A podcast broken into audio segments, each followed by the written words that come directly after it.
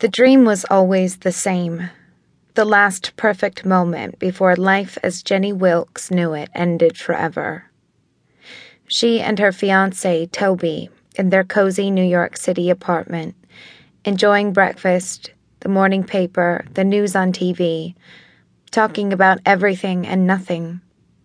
He'd asked about their dinner plans, and she'd reminded him her parents were coming the next day, so they needed to clean their apartment. He'd groaned in protest and she'd laughed at him, as she always did. She was a neat freak and he was a certified slob. She loved him anyway, even when she had to pick up after him.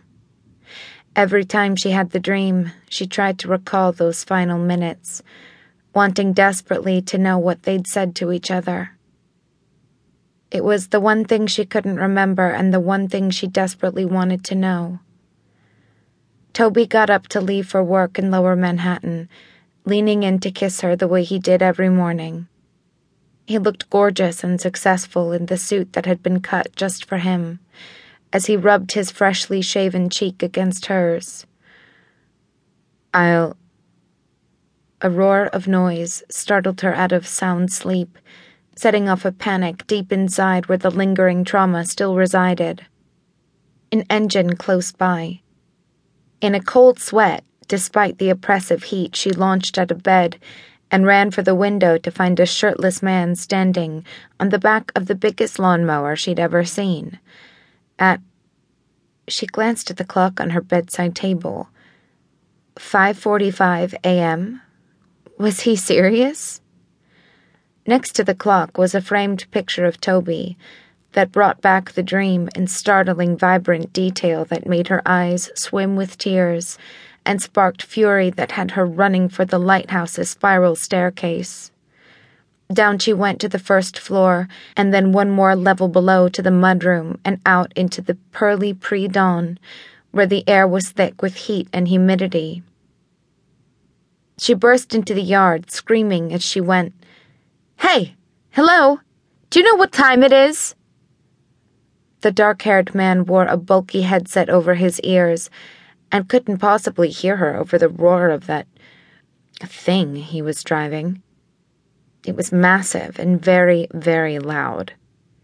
His skin glistened with sweat as day three of the heat wave from hell began on Gansett Island. Jenny looked around for something, anything she could use to get his attention, and zeroed in on the bumper crop of tomatoes that had begun to ripen on the vine she'd planted earlier in the summer. Without giving a single thought to what she was about to do, she grabbed a handful of pulpy tomatoes and began flinging them at the man's bare back. The first two went wide, missing the target, but the third one hit him square between the shoulder blades, splattering on contact. Excellent. Recoiling from the direct hit, he cut the engine on the beast, threw off the headset, and jumped from the platform, spinning to face her. What the hell was that? Looking around, he noticed the remnants of the first two tomatoes on the ground next to him. Are you throwing tomatoes at me? What the hell? I could ask you the same thing. Do you have any idea what time it is? Uh, five something? Despite her rage, she couldn't help but notice a muscular chest and belly, dark chest hair, tanned skin, and khaki shorts that hung from narrow hips. He wore work boots with dark socks that peeked out the top of them. 5:45 in the morning. Thanks for clarifying. Do you mind leaving me alone? I've got a long day ahead of me, and you're the one who complained to the town that we hadn't been out to cut the grass.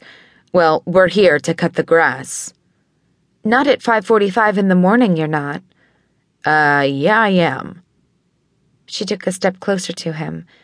No, you're not. He took a step in her direction. Yes, I am. The fourth tomato in her hand went sailing towards his head. He ducked at the last second, avoiding a direct hit. Are you completely insane? As he looked her up and down under the cover of sunglasses, Jenny realized she was wearing next to nothing as she faced off with the angry lawn guy.